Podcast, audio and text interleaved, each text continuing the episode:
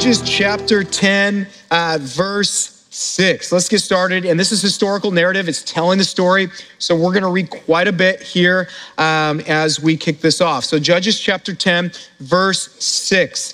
Uh, it says, The people of Israel again did what was evil in the sight of the Lord and served the Baals and the Ashtoreth, the gods of Syria, the gods of Sidon, the gods of Moab, the gods of the Ammonites and the gods of the Philistines, and they forsook the Lord and did not serve him. So the anger of the Lord was kindled against Israel, and he sold them into the hand of the Philistines and into the hand of the Ammonites, and they crushed and oppressed the people of Israel that year. For 18 years, they oppressed all the people of Israel who were beyond the Jordan in the land of the Amorites, which is in Gilead. And the Ammonites crossed the Jordan to fight also against Judah and against Benjamin and against the house of Ephraim, so that Israel was severely distressed. And the people of Israel cried out to the Lord, saying, We have sinned against you, because we have forsaken our God and have served the Baals. And the Lord said to the people of Israel, Did I not save you from the Egyptians and from the Amorites, from the Ammonites and from the Philistines? The Sidonians also and the Amalekites and the Maonites oppressed you, and you cried out to me, and I saved you out of their hand. Yet you have forsaken me and served other gods, therefore I will save you no more. Go and cry out to the gods whom you have chosen. Let them save you in the time of your distress. And the people of Israel said to the Lord, We have sinned. Do to us whatever seems good to you, only please deliver us this day. So they put away the foreign gods from among them and served the Lord, and he became impatient over the misery of Israel. Okay, so one of the things that, that we see throughout the book of Judges is every time Israel worshiped the idols of a particular nation, that nation ended up oppressing them. It's crazy. Every time they adopt an idol from whatever nation it may be that surrounds them, they end up becoming oppressed by that very nation. And that really speaks to the truth that uh, idolatry, which is worshiping uh, anything outside of our Lord and Savior Jesus Christ, idolatry leads to slavery. And not only does idolatry lead to slavery, but here's what's really interesting slavery leads to idolatry. Okay, now, now how does that happen? Well, you would think, at least I would think, that once uh, a nation was oppressing Israel, that Israel would then reject the gods of that nation. At least that's what I would think, because uh, remember, when they were oppressing other nations, they would say, Our God is leading this. Our God is giving us success in this. Our God has said, This land is now ours. Okay? So, uh, what's crazy uh, is that you would think that once the nation of Israel was being oppressed by a people group that was saying, Our God is leading us into this, that Israel would then reject that God, right? Would, would, would go, wait a second, this God is against us. But we actually see the opposite. And in chapter three, the Ammonites, they had oppressed Israel already.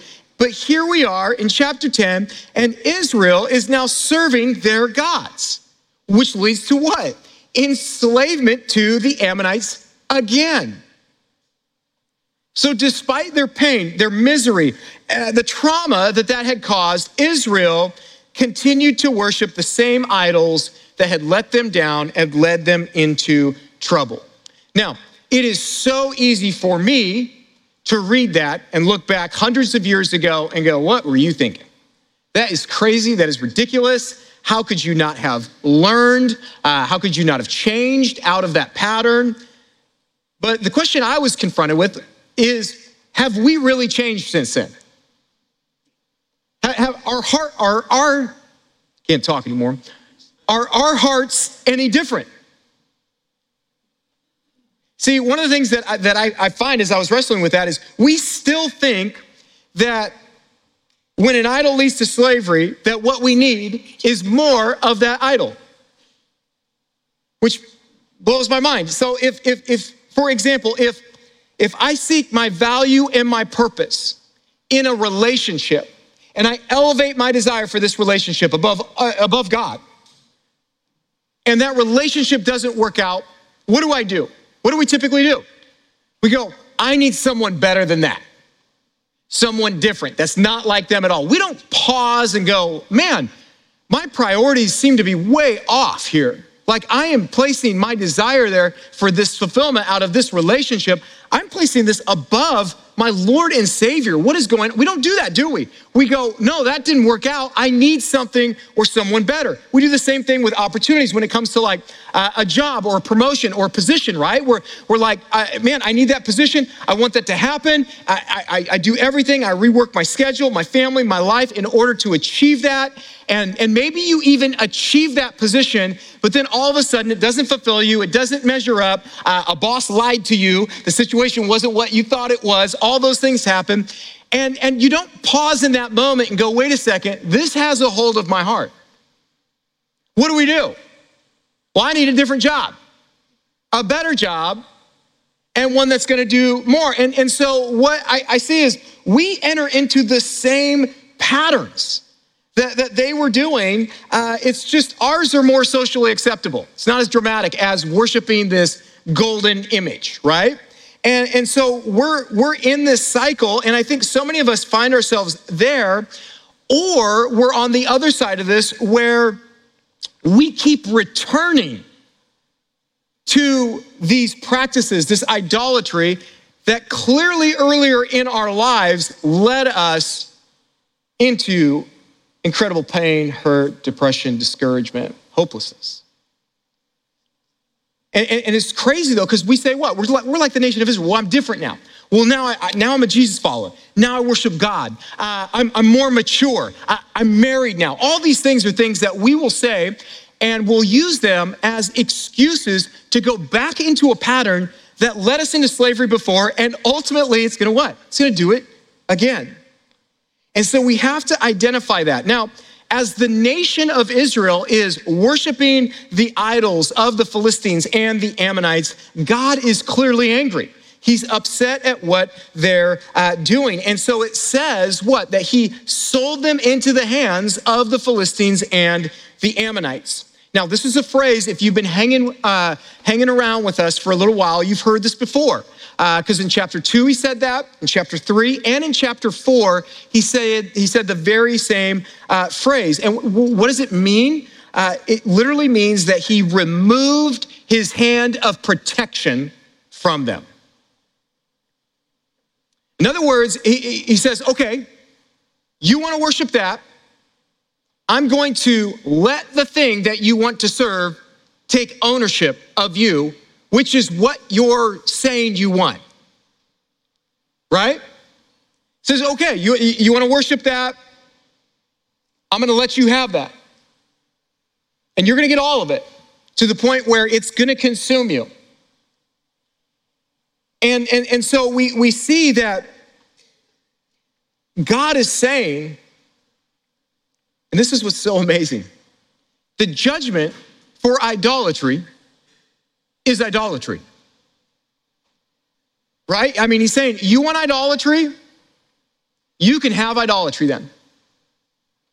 And, and you're gonna worship it and it's going to overwhelm, it's going to consume uh, you. It is going to be an overwhelming desire. In fact, Paul in Romans 1, he talks about that the, the lust of the flesh, the lust of the eyes, and all of that. And when, it, and when it uses the term lust there in the Greek, it's literally an uncontrollable desire, right? An enslaving desire. In other words, it's, it's literally got control of you. You don't have control of, of it. And God is saying, if you want that, if you want to live for the fulfillment of that, there you go.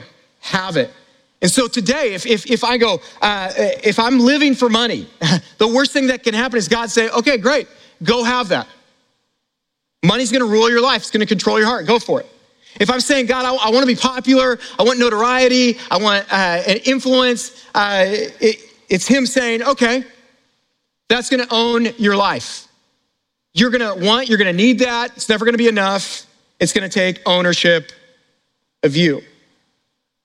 And I always tell people the scariest judgment to me is the thought of God giving me what I want. It's a scary thought. And, and so the oppression that Israel has been under has lasted 18 years at this point. And, and it's included all of Israel. I mean, the Philistine and the Ammonite armies, they invaded all over the place. And so the Israelites, they finally, they just cry out to the Lord. They're like, God, God, we need you.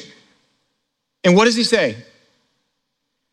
He, he responds by reminding them of all the times historically he's already intervened and saved them.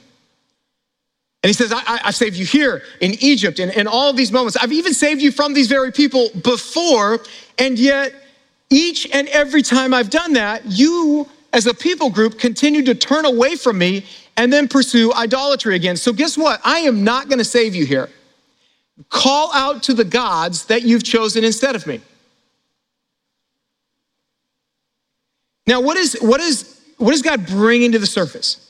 Well, one is he's bringing to the surface the actual intent and desires of their heart, uh, which are what? It's not to honor and please him. They just know they're in pain and misery and they want that to be relieved. So that's why they're crying out to the Lord.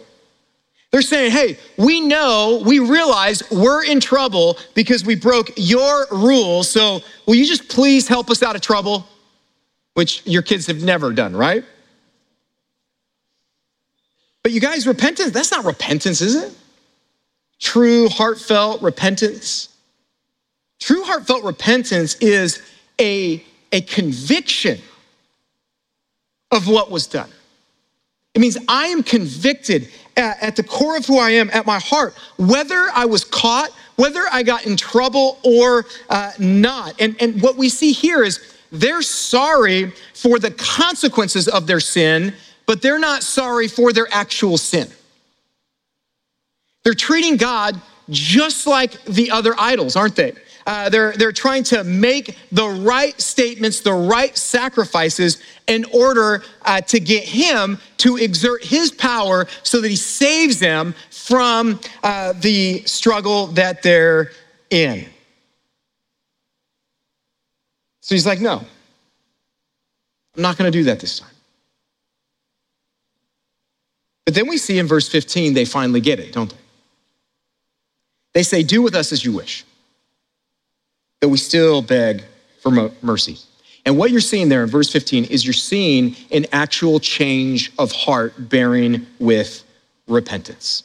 See, before, the motivation was comfort, control, uh, the condition of their lives, but now they're willing to admit to God, God, you are under no obligation to save us. You're under no obligation uh, to take away our uh, troubles. And, and what we're saying to you, Lord, is we want you, even if it means we continue to suffer. We want you regardless. Now, now, why is that a sign of real, genuine faith, of, uh, of, of, of repentance. See, if we say, God, I want you because I need you to give me whatever it may be, what that's revealing is that that position, that job, that influence, that relationship is really my ultimate God.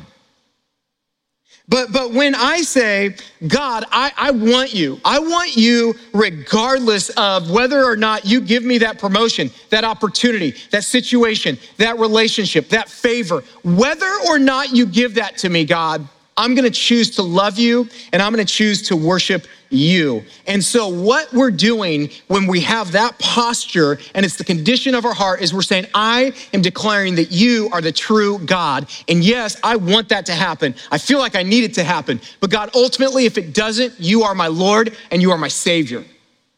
And that's enough. And not only do they declare that, but, but they, they, they take these tangible steps that show repentance, right? Because to repent is to turn. And so what they do is they get rid of their foreign gods, uh, showing that, that, listen, we know that these in our homes, in our lives, are causing us to continue to stumble right back into that pattern. So we're removing them, we're getting them out. Historically, when they would do this, they would still hold on to some idols uh, in, in their homes as insurance policies, right? In case it didn't work out. But here, they're getting rid of, of all of it. And so we're, we're seeing that there is change to the heart, not just behavior. And, and so this true repentance that we're observing, it's something that um, is outside of just motives or, well, it's beyond behavior and it's going to the root, which is our motives. And so when we think of, of, of, repentance, you guys, when you just think within a just a Christian context of repentance, repentance is literally to have sorrow over sin. In other words, I grieve that that sin happened. I grieve that I did that. I don't grieve over that because I was caught. I don't grieve over that because, because it necessarily maybe hurt people or no, I grieve because I sinned. And then I grieve over my motives. I grieve over looking and going, man, my desires are not honoring and pleasing the Lord here. Guys, that's when repentance happens. And so God responds to this repentance and he brings about his incredible mercy in verse 16. He goes, okay, I'm, I'm going to respond to this oppression. And so in verse 17 of chapter uh, 10, this is what it says it says, Then the Ammonites were called to arms. And they encamped in Gilead, and the people of Israel came together, and they encamped at Mizpah. And the people, uh, and the people, the leaders of Gilead said one to another, Who is this man who will begin to fight against the Ammonites? He shall be head over all the inhabitants of Gilead. Now Jephthah, the Gileadite, was a mighty warrior but he was the son of a prostitute.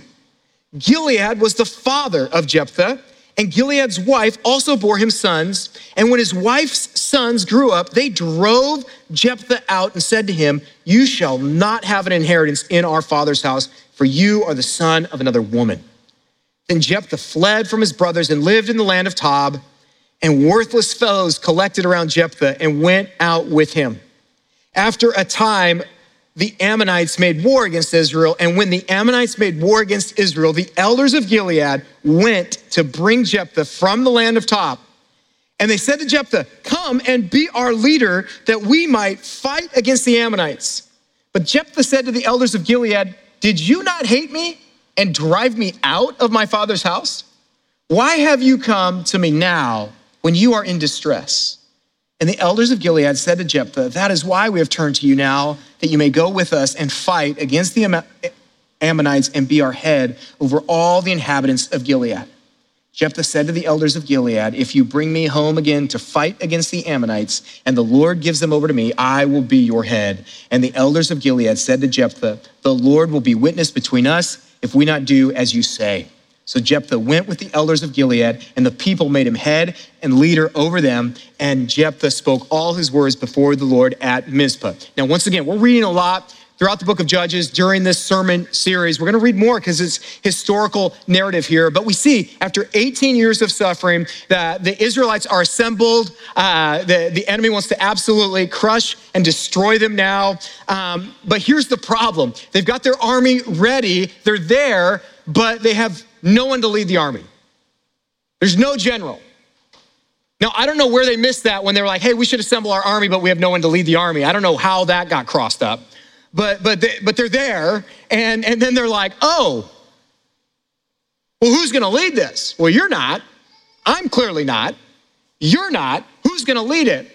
And all of a sudden, we are introduced to, to two truths. One, if the Spirit of God is moving in something, and in people. He will always call, equip, and empower whoever he needs to pull off his mission and plan. You can trust it over and over again in Scripture. The Holy Spirit will always come through if it's God's will, every time.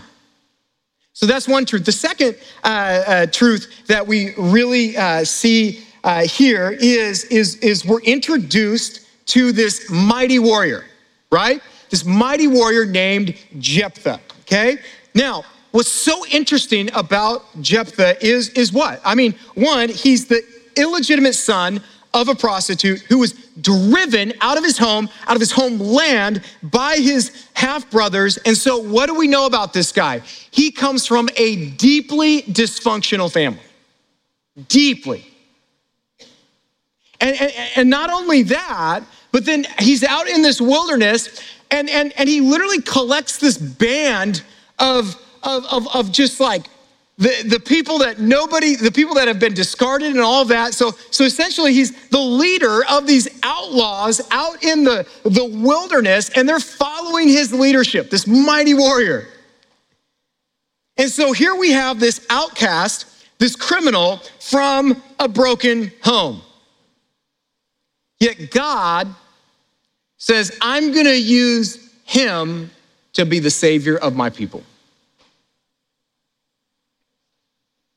Are you guys catching this? Are you, are you starting to see the heart of God here? Please nod your heads. He could have picked anybody, right? Could have picked anybody. There were more qualified people. There were people that had great families, great history, great lineage. Uh, there, were, there were people that came from the cookie cutter, uh, you know, Christian home, all these things, people without the baggage, people that haven't been sent away, people that were waiting for the Lord to use them. And yet God goes out of his way to say, hey, church, listen to me. This is what I specialize in.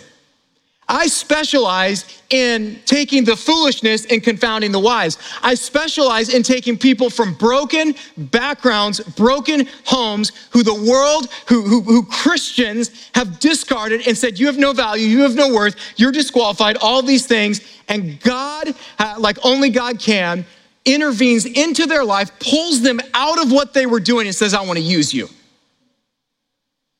Isn't that amazing?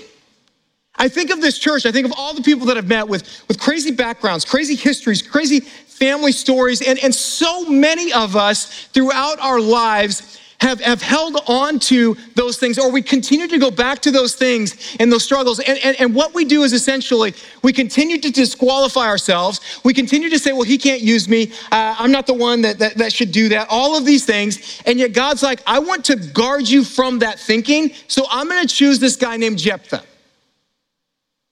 And there's nobody that's gonna go, wow, that makes sense. And, and let's be honest, you guys, we always preach this. I even preach this. I was convicted of this. Like, if you're ready and you're willing and you're waiting, he's gonna get you. Okay? Hopefully, I've never said it like that, or you're at, that was weird, okay? Um, I'm not that pastor. Okay, but let's get that out now. Let's just vomit that, okay? What we see though, which is amazing, Jephthah's not out in the wilderness on a fast waiting for the Lord. Is he? He's out there leading bandits. He's like a pirate. And God intervenes into that setting, that person's life, says, I want you. I love that, you guys, because I know when he got a hold of my life, I wasn't, I was a mess. I know that so many uh, of us in this room, and, and maybe you were a mess last night. This was so beautiful about this. I don't care what you did last night.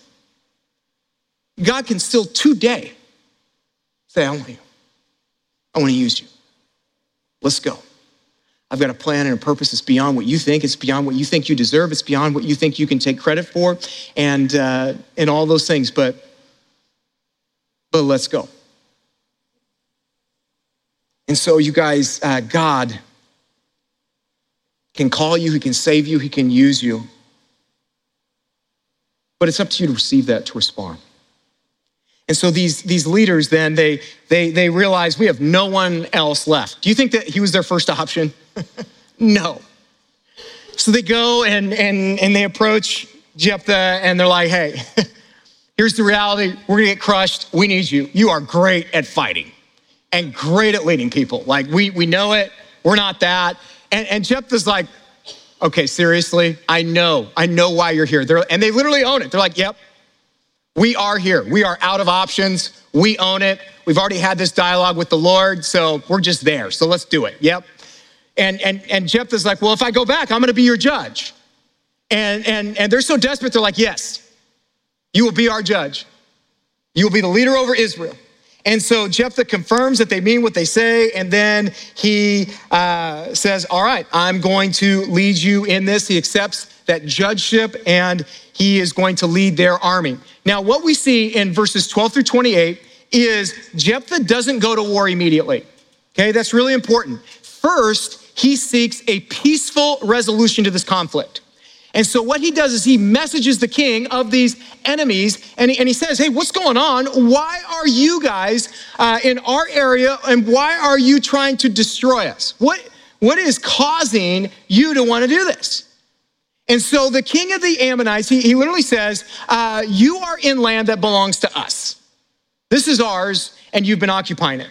Now, Jephthah responds, and he uses three arguments to that case. Uh, and the first is just historical. And, and he says, listen, uh, in his response, when Israel, when we came out of the land of Egypt, we, we went by the Edomites, the, the Moabites that lived in the land south of Arnon, and, and we asked them, hey, can we just travel through?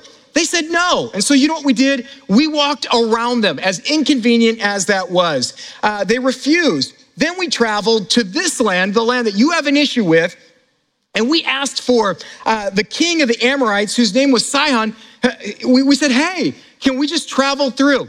He said not only no, but then he attacked us. And guess what? We defeated him fair and square. And so, by right of, of conquest, this is our land that we fairly won from the Amorites. You're not even the Amorites. Then he goes to the, the belief that the other nations generally had, which was if they conquered an area, they would say, It was our God that gave us your land, that gave us the victory. So Jephthah says, Hey, let me speak your language. The God of Israel empowered us to have victory in that battle. And so it's the God of Israel who wants us to have this land. And, you, and he literally says, You guys do the same thing with your God. So that's the second thing he does. Then the third thing he does is he says, Listen, we're talking about a piece of property here that's been three centuries ours. Three centuries. And during that time, the ones who actually could have made a claim that we defeated, they never had a problem with it. They know we won that fair and square. And all throughout the last 300 years, None of your kings have made us think about this. Nobody's brought it up. So why in the world would you bring it up now? Because 300 years in this territory, I mean, it's ours. And he doesn't listen. The king does not listen to them at all. And so then war is inevitable. And this is what we read in chapter 11, verse 29. It says, Then the Spirit of the Lord was upon Jephthah, and he passed through Gilead and Manasseh and passed on to Mizpah of Gilead. And from Mizpah of Gilead, I know that's a mouthful, he passed on to the Ammonites. And, and Jephthah made a vow to the Lord and said, If you will give the Ammonites into my hand, then whatever comes out from the doors of my house to meet me when I return in peace from the Ammonites shall be the Lord's, and I will offer it up for a burnt offering. So Jephthah crossed over to the Ammonites to fight against them, and the Lord gave them into his hand. And he struck them from Aroer to the neighborhood of Minnith, 20 cities, and as far as Abel Keramim with a great blow. So the Ammonites were subdued before the people of Israel. Then Jephthah came to his home at Mizpah, and behold, his daughter came out to meet him with tambourines and with dances.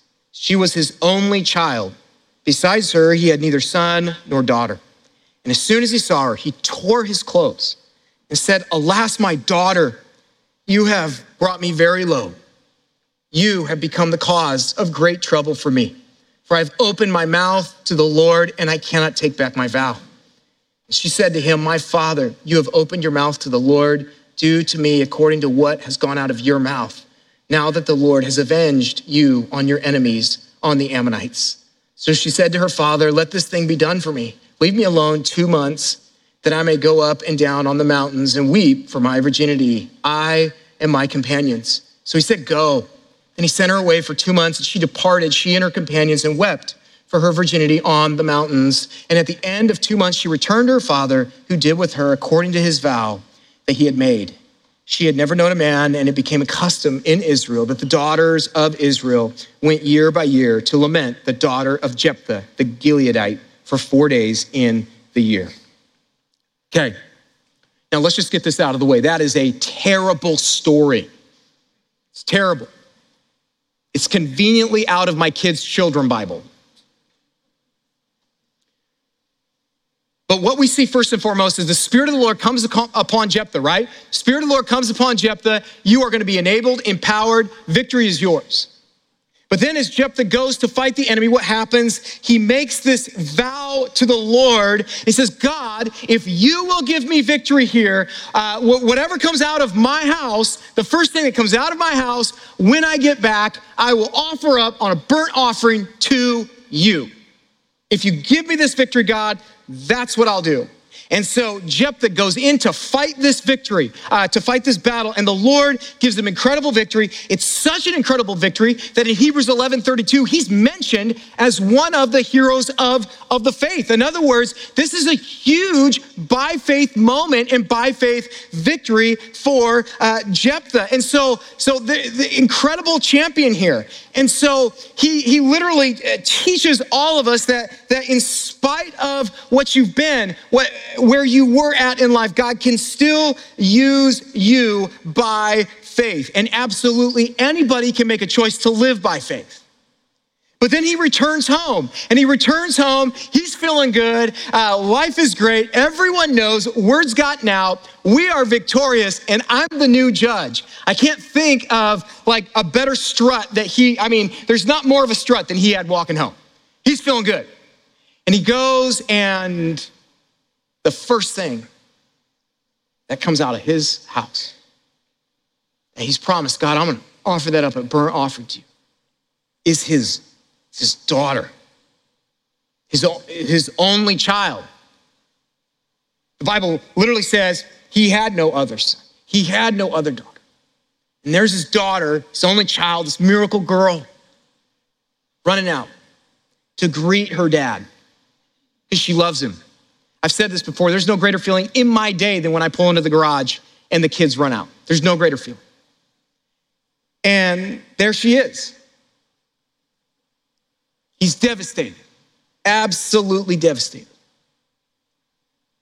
Facing the reality of this vow that he made to the Lord.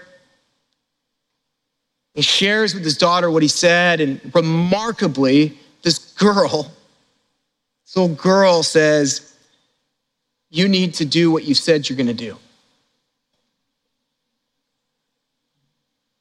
And then she says, just give me, give me two months to go just mourn, mourn the life I'm not going to have, the family I'm not going to have, the husband I'm not going to have. Let me go mourn that. So she goes and she mourns for two months and she returns, and her father honors his vow. Now, Many people have interpreted Jephthah as promising God an animal sacrifice here. So, so he was expecting an animal to come out of the house, but if an animal was meant, the noun would have been in a different form in the Hebrew. It, it actually can be even translated, whoever comes out of my house. And if the daughter, and if it was about an animal and the daughter came out of the house, it wouldn't have mattered, would it? Oh, you're not an animal. Right? But no, and, and then there's other interpreters who will take this passage, and these aren't like horrible interpretations, but there's other uh, interpreters who will who will go, oh, she is mourning over the fact that, that she's going to have to be uh, celibate uh, her whole life. She's set aside. Uh, she's never going to get married, and all that. And and and so that's what she's mourning. And so this is this is more about uh, the life that now he's he's promised that that, that she's the Lord's now and set aside to uh, perpetual to be a perpetual virgin, essentially the rest of her life. And and yet it really doesn't line up when you read it and study it and see how she mourns, how he mourns. And the wording here, what we see is Jephthah has promised to make a human sacrifice to God if God gives him victory. And, and, and we clearly know he was expecting someone else to come out. But what this, what this really shows us is how deeply impacted and affected Jephthah has been by the pagan cultures that surround him. This, I, I mean, this is, this is a huge warning for us This is one of those uh, flares in the air moment, I, at least for me when I was reading it, because it shows us that I can still believe in God, uh, give God credit for what uh, He is doing, and, and hold on to the truth of my salvation. Yet I can still, in that, allow uh, literally the culture, a culture that honors, serves, glorifies not God, I can allow that at the same time to squeeze its way into my life. And squeeze its way into where I start taking on and acting in a certain way that reflects the culture, not God's design for my life or what's even honoring to the Lord, right? That's why Paul in Romans 12, 2 was so clear, right? He said, Do not be conformed to this world, but be transformed by the renewal of your mind, that by testing you may discern what the will of God is, what is good, acceptable, and perfect. He says, Test it first. We stopped testing, haven't we? We just kind of go with what culture does. And, and, and it's literally like, like we know where God stands on human sacrifice. If you don't, welcome to church. God is not into this right? Like uh, Deuteronomy 12, 31, he's very clear. clear. Uh, you shall not worship the Lord your God in that way. For every uh, abominable thing that the Lord hates, they have done for their gods, for they even burn their sons and their daughters in the fire to their gods. He says, That is not me. That is not what I'm about. He is not into human sacrifice. The only sacrifice he's into with you is your self sacrifice. And self sacrifice is when I say, God, I give you lordship over every area of my life. That's what he's into. And, and, and that is, is in no way uh, me trying to earn his favor uh, or, or any way, uh, anything like that. It comes out of the favor that he's given me. Uh, that I, I follow him, uh, that I allow him to transform my heart and my mind. And so I, I think of the things that, that happens in our lives where we allow the, the worldly way of doing things, it, we allow it to come in and to live alongside our, our, our true beliefs, just as, as he did. And, and so it changes our attitudes towards the very things that deep down we would say, man, I'm against that. Or I'm aware that that's not right. See, Jephthah was literally infected by a pagan, works based righteousness understanding of God's character. See, human sacrifice in those days was how you could buy off essentially a pagan God. It, was a vow that you could make, and, just to show this God how committed you are, if that God will give you uh, victory. And so, what his vow was when he made it was it was ultimately a bargain with the Lord. He's like, I, am going to show you just how much I love you if you give me this victory. If you'll give me victory, I, man, I'll sacrifice for you. I, will sacrifice.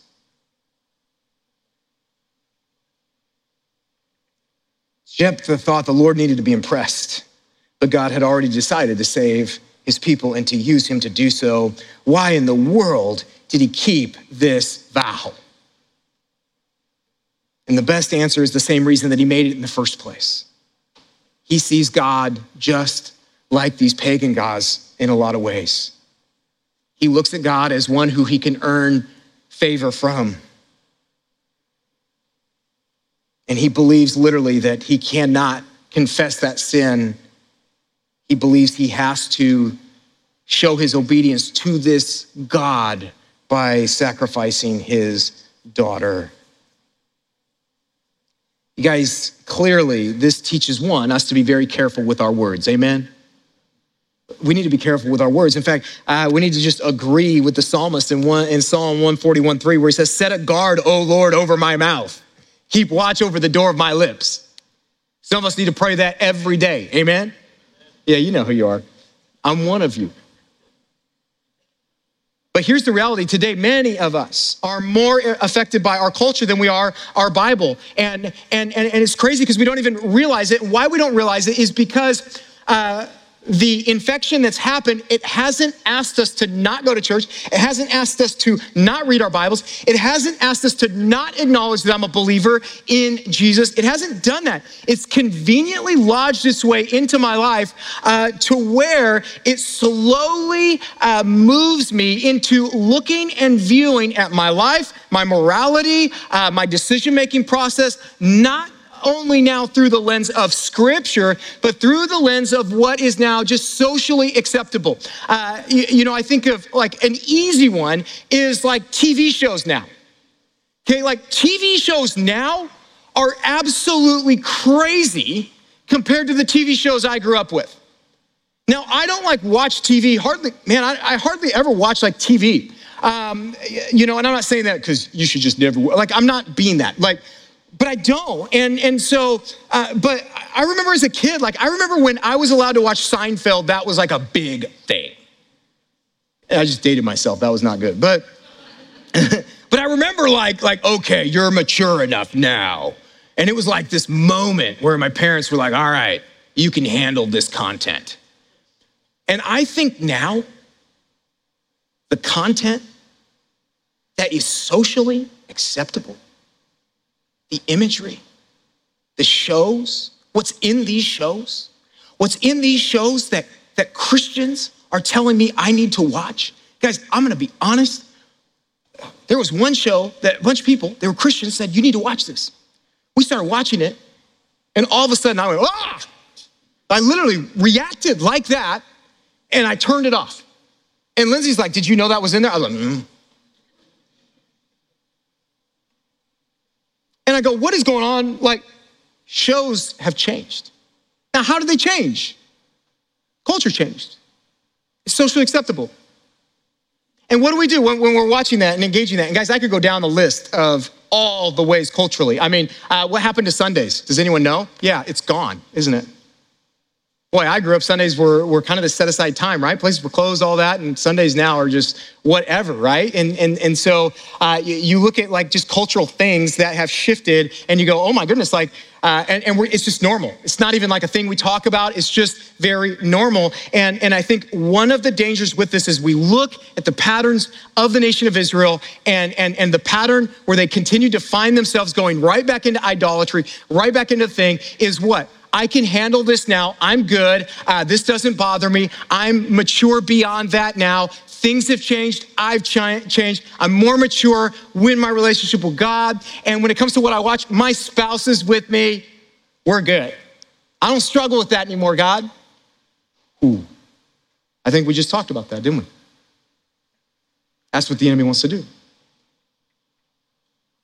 And so we've got to look at Jephthah and go, what blind spots do I have when it comes to what culture is getting me to move towards? And then, lastly, in closing, we see that in chapter 12, it says, verse 1 the men of Ephraim were called to arms, and they crossed to Zaphon and said to Jephthah, Why did you cross over to fight against the Ammonites and did not call us to go with you? We will burn your house over you with fire. And Jephthah said to them, I and my people had a great dispute with the Ammonites, and when I called you, you did not save me from their hand. And when I saw that you would not save me, I took my life in my hand and crossed over against the Ammonites, and the Lord gave them into my hand. Why then have you come up to me this day to fight against me? Then Jephthah gathered all the men of Gilead and fought with Ephraim. And the men of Gilead struck Ephraim because they said, You are fugitives of Ephraim, you Gileadites, in the midst of Ephraim and Manasseh. And the Gileadites captured the fords of the Jordan against the Ephraimites. And when any of the fugitives of Ephraim said, Let me go over, the men of Gilead said to him, Are you an Ephraimite? When he said no, they said to him, Then say Shibboleth. And he said Sibboleth, for he could not pronounce it right. Then they seized him and slaughtered him at the fords of the Jordan. At that time, 42,000 of the Ephraimites fell. Guys, here's, here's what we see here at the very end. This is the end of his life. Right after that, it says Jephthah judged Israel six years. And that's the end of his life. What, what, happens here in, in chapter 12? You guys, the very same people that, that, that were mad at Gideon for not including them in the glory, the Ephraimites, they approach uh, Jephthah and they say, Hey, we missed out on the glory of victory in battle, and you didn't give that to us, except they're not complaining this time. They threaten him. They say, We're gonna burn your house down on you. Now, I wasn't there. Jephthah, to me, is not the guy you threatened. It's just not, in my mind. And so they threaten him, and he, he explains what happened. He explains, Listen, I called you, you didn't show up, and, and that. And so they resort to taunting him another bad move. And so he says, okay, gathers his men together, and they absolutely slaughter. And why is this so sad? Why is this horrible? These are the people of God slaughtering the people of God. It's awful. You think God's up there just going, God is mourning this. This is awful. And they're not letting them escape. The Ephraimites that fled, it says that they captured all the ways in the, in the spots where you could cross the Jordan. And, and, and they literally had a word that the Ephraimites had to say, but they had a different regional uh, dialect. And so they couldn't pronounce it right. So they would say, Oh, are you an Ephraimite? No. Uh, they say, Say this word. They couldn't say it right, they'd kill them. And so, literally, 42,000 of them are slaughtered. And you guys go, man, how in the world does that happen where he would be so diplomatic, peaceful with the enemy, and yet be willing to slaughter his own people? And sometimes the church is a lot nicer. People that call themselves Christians sometimes are a lot nicer to the people that they work with, that they surround themselves with, that have nothing to do with God than they are with the people of God. And that is sad. And ultimately, it comes back to sometimes the greatest problem with the church is the church.